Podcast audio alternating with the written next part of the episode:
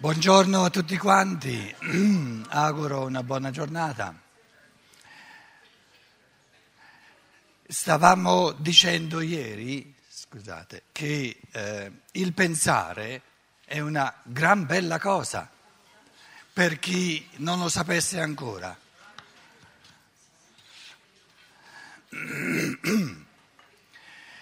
La l'amorevole sberla che io ho dato ai psicoterapeuti, agli psicoterapeuti ieri sera, era perché è una genia di esseri umani così eh, resistente che non la sente neanche la sberla che uno gli dà. Non prendetela mica per, per cattiveria. No, il discorso era, era questo, un discorso serio, e cioè che avendo l'umanità. Ora, alla mattina, eh, naturalmente, all'inizio vi prendo eh, dal lato del eh, pensatoio ancora destro, perché poi man mano che passano le ore della giornata eh, le forze del pensiero, come dire, diminuiscono sempre di più. Quindi ehm, eh, di volta in volta, all'inizio della giornata, l'avrete già, già notato, cerco di metterci delle cose un po' fondamentali. Il concetto è questo, che viviamo in una umanità che per diciamo, necessità evolutive, non è una cosa cattiva, eh, doveva, dovevano andare così le cose, la realtà dello spirito che viene colta nel pensare, anzi viene creata col pensare, l'ha persa di vista. E quindi ci resta, avendo perso di vista, proprio avendo perso ogni conoscenza, ogni barlume della realtà creante, ricreante dello spirito che cogliamo col pensare, il cui organo di percezione è il pensare, anzi che creiamo col pensare, ci resta soltanto da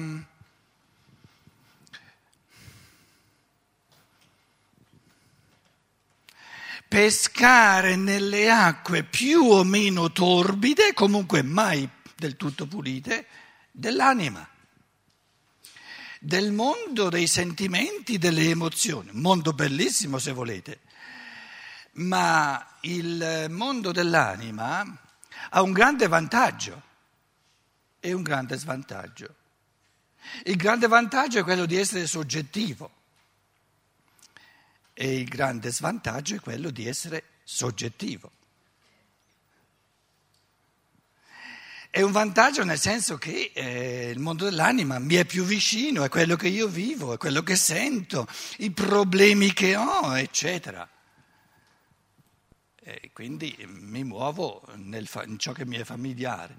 Però questo che da un lato, dal lato dell'egoismo, della fissazione su di sé, è un vantaggio se vogliamo, dall'altro però è uno svantaggio perché quando nell'anima sorgono problemi è sempre perché l'anima, uso la parola anima come riassunto naturalmente di cose molto complesse, non conosce, non si apre alla dimensione di ciò che è oggettivo oggettivo. Che c'è di male con ciò che è soggettivo? Perché crea problemi ciò che è soggettivo? Perché può entrare in conflitto col mondo oggettivo. Perché il mondo circostante, il mondo oggettivo, non si orienta soltanto secondo i miei bisogni, i miei bisogni soggettivi. Diciamo che la vita eh, buona, la vita umana e non disumana, è una continua tensione, un continuo compromesso, un sano compromesso tra il soggettivo e l'oggettivo. Il mondo dice sono disposto a venire incontro ai tuoi bisogni nella misura in cui tu sei disposto a venire incontro ai miei. Ama il prossimo tuo come te stesso. L'organo di percezione di ciò che è soggettivo, di ciò che è animico, è il sentimento. Ciò che è animico lo sento, lo vivo, sentendolo ne ho la percezione, lo porto a coscienza. L'organo di percezione di ciò che è oggettivo è il pensare. Col pensare colgo, percepisco ciò che è oggettivo.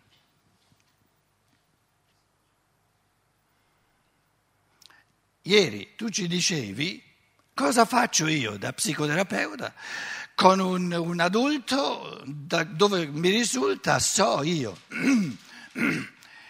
in chiave di pensiero, andando a conoscere le origini, le, le cause eh, più profonde di, sue, dei suoi problemi dell'anima, le ritrovo nell'infanzia che già nell'infanzia, nella, nei primi anni della vita, l'io non ha avuto eh, nessuna possibilità di essere, eh, di venire costruito o di, non, ha, non ha trovato eh, diciamo, quegli aiuti necessari per, eh, trovare, per eh, acquisire una certa autonomia.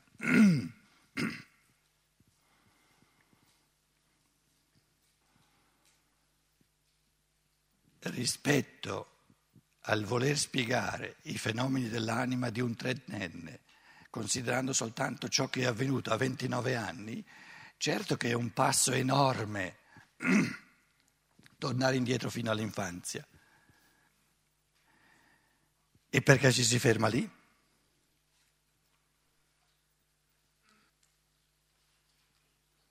Perché ci si ferma lì?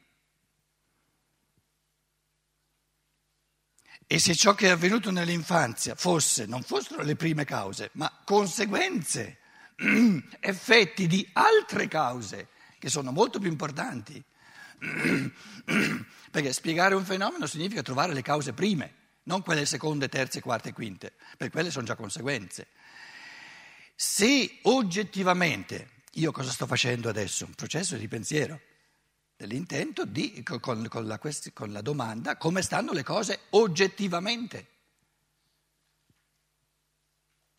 Se non fosse vero che ciò che è avvenuto nell'infanzia di questo, di questo, trentenne, di questo quarantenne, se non fosse vero che sono le cause prime, scusate, ma sono già cause seconde, terze e quarte, allora io non sono uno scienziato vero e proprio, non sono ancora arrivato al punto da conoscere le, le cause oggettive, prime, non dico le primissime, ma almeno un pochino prima, se queste sono già conseguenze.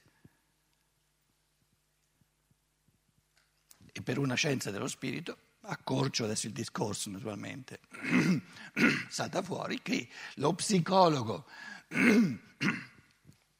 che va indietro fino alla nascita resta nell'animico.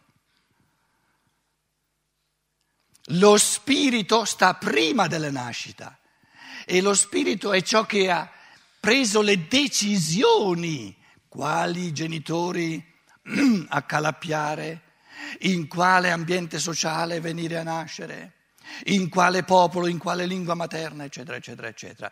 Le decisioni di questo spirito ancora prima di nascere, quella è la causa. Se io vado dietro, eh, vado indietro fino a prima della nascita, prima che si formasse un corpo fisico a, a immagine sua che gli corrisponde, andassi dietro e cercassi di conoscere che tipo di spirito è che ha dovuto farsi, costruirsi un corpo fragile magari perché gli corrisponde, ha dovuto, ha voluto liberamente prendersi questi genitori difficili perché gli corrispondono, perché appartengono a lui, se, eh, se riuscissi ad acquisire una conoscenza oggettiva dei tratti fondamentali di questo spirito, spirito umano, ritornerei alle cause. E allora capirei perché. E capirei perché hai scelto questi genitori, perché ti sei scelto questo tipo di corpo, te lo sei fatto così. Quindi esco dall'animico, da tutto ciò, tutto ciò che un uomo ha vissuto, anche nella sua infanzia, è animico, il vissuto è tutto animico. ma il suo spirito, nei suoi tratti fondamentali, non è più un vissuto soggettivo animico, è una realtà oggettiva. E da questa realtà oggettiva causante si comprendono gli effetti che sono saltati fuori. Quindi una terapia che resta nell'animico, se volete, è per natura non guarente, non può guarire, perché l'unica guarigione del soggettivo, dell'animico, è conoscere le cause che sono nello spirito. Quindi nell'anima ci sono solo effetti, conseguenze.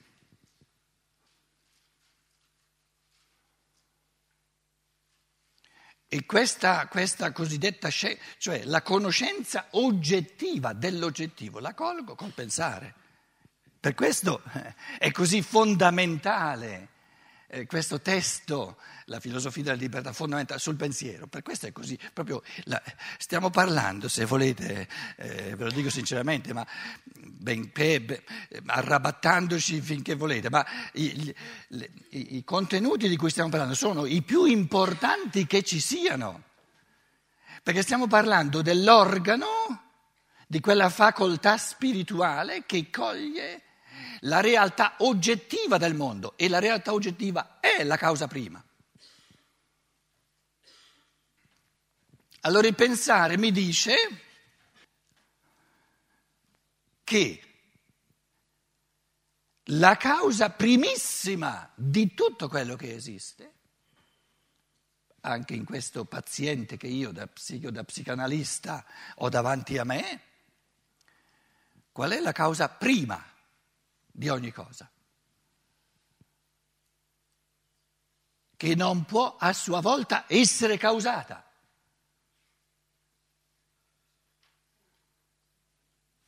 È uno spirito umano o divino, non importa nulla, un essere spirituale, uno spirito che pensa e decide e vuole quando uno spirito pensa qualcosa e quando uno spirito, in base al suo pensiero, decide qualcosa e fa qualcosa, quello è l'inizio del mondo. Non può a sua volta venire causato. Quindi il pensare, ogni spirito è intriso, è intessuto di pensiero, di luce che si proprio è un illuminarsi immanente. Un essere spirituale che si illumina di pensiero perché è pensiero, che capisce qualcosa e decide di fare qualcosa, questo capire intuitivo del pensare e questo volere e fare qualcosa non è causato da qualcosa d'altro, per cui io dovrei capire l'altra causa per capire questo. No, il pensare dello spirito. E il decidere, il volere e l'agire dello spirito è un inizio del mondo, è causa prima. E l'essere umano, in quanto essere pensante, è capace, ha la facoltà di porsi ogni giorno, di viversi come causa prima in assoluto però deve diventare uno con sé in quanto spirito, in quanto essere spirituale. Io come spirito non ho cominciato ora. Quando ho cominciato io a pensare, quando ho cominciato io a volere. E da quando ho cominciato a pensare, da quando ho cominciato a volere, è cominciata la causazione di tutto quello che ora mi ritrovo in me. Da dove viene tutto quello che ho in me? Da tutto ciò che io ho pensato, da tutto ciò che io ho voluto, come spirito. Quindi la causa prima è lo spirito, però individuale, per lo spirito non, non è un noi, lo spirito è sempre un io, ha sempre il carattere di io che poi lo chiamiamo Dio, Padre, Figlio o Spirito Santo, quello che volete. Io umano, spirito umano, non importa, spirito è facoltà assoluta di pensare, di illuminarsi di intuizioni conoscitive e di esprimerle all'esterno in un mondo percepibile. La volontà rende i pensieri percepibili. Lo Spirito Divino pensa il mondo e lo crea. Nel pensiero è luce, nel creare, nella volontà diventa percezione esterna.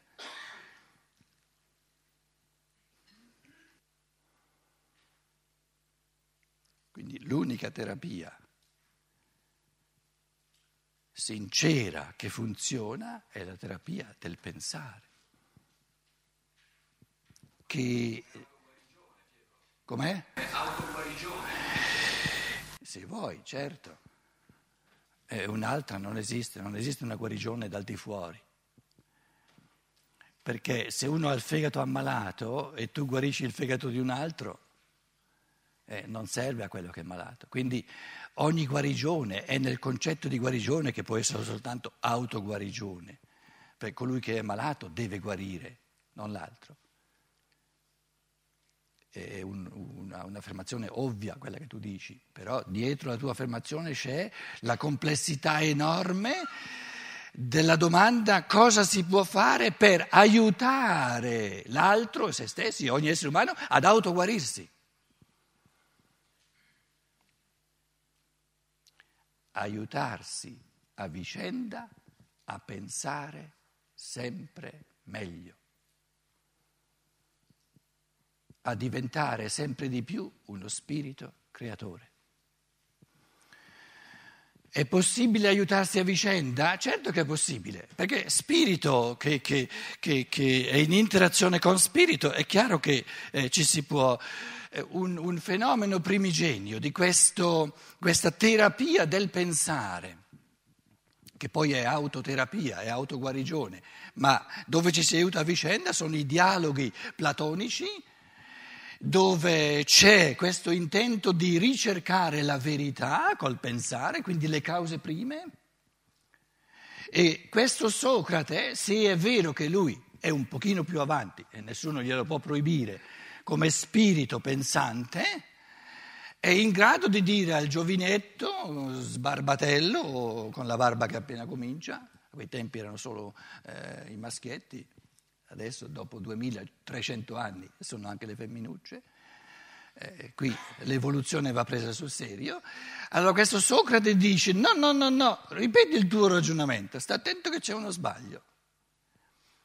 Sta attento che c'è uno sbaglio, tu hai dimenticato questo, hai lasciato fuori quest'altro, quindi sei andato un po' sulla falsariga di qualcosa di, di, di, di unilaterale, aggiungi quest'altro.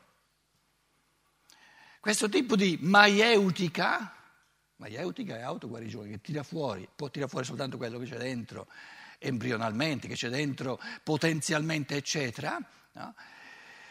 è lo sforzo nel pensare di cogliere la realtà, di cogliere l'oggettivo in un modo sempre più complesso.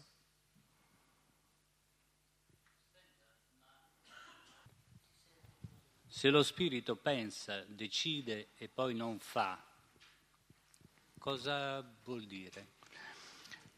Uno spirito che pensa, decide e poi non fa, non è uno spirito. In italiano si chiama un'animuccia. Uno spirito che pensa, che decide e non fa, non c'è mai stato. Proprio quello dicevo all'inizio, ci manca addirittura il concetto dello spirito. Perché intuire qualcosa, vederla bella e volerla attuare e poi non farlo significa non aver capito nulla. In altre parole, il pensare intuitivo e lo vedremo, lo vedremo nell'aggiunta a questo terzo capitolo. L'aggiunta è una cosa eh, meravigliosa. Eh, Steiner l'ha scritta 25 anni dopo aver scritto la filosofia della libertà. La filosofia della libertà l'ha pubblicata primo, la prima, eh, come si dice in italiano? La prima, la prima edizione 1894. alcuni dicono che ha barato perché era già eh, pronta al dicembre del 1893. Poi 2000 no, non 2000, scusate, 1918 fa la seconda edizione, quindi quasi eh, 25 anni più tardi, e lascia tutto il testo più o meno uguale, ha cambiato qualcosa perché Eduard von Hartmann, il filosofo a Berlino, eh, direttore d'orchestra di allora, dell'orchestra dei filosofi naturalmente, eh, insomma aveva... Mh, Ehm, ha posto diverse critiche, quindi Stein ha, ha cambiato soltanto cose cosmetiche, eh, di, di, di, però ci ha aggiunto a diversi capitoli delle aggiunte che sono interessantissime, sono bellissime. Però 25 anni più tardi, da, te, da, da antroposofo se volete, lì ci tufferemo dentro. E in questa aggiunta al terzo capitolo che stiamo per, per, finire, dice Steiner, il pensare è al contempo puro amore.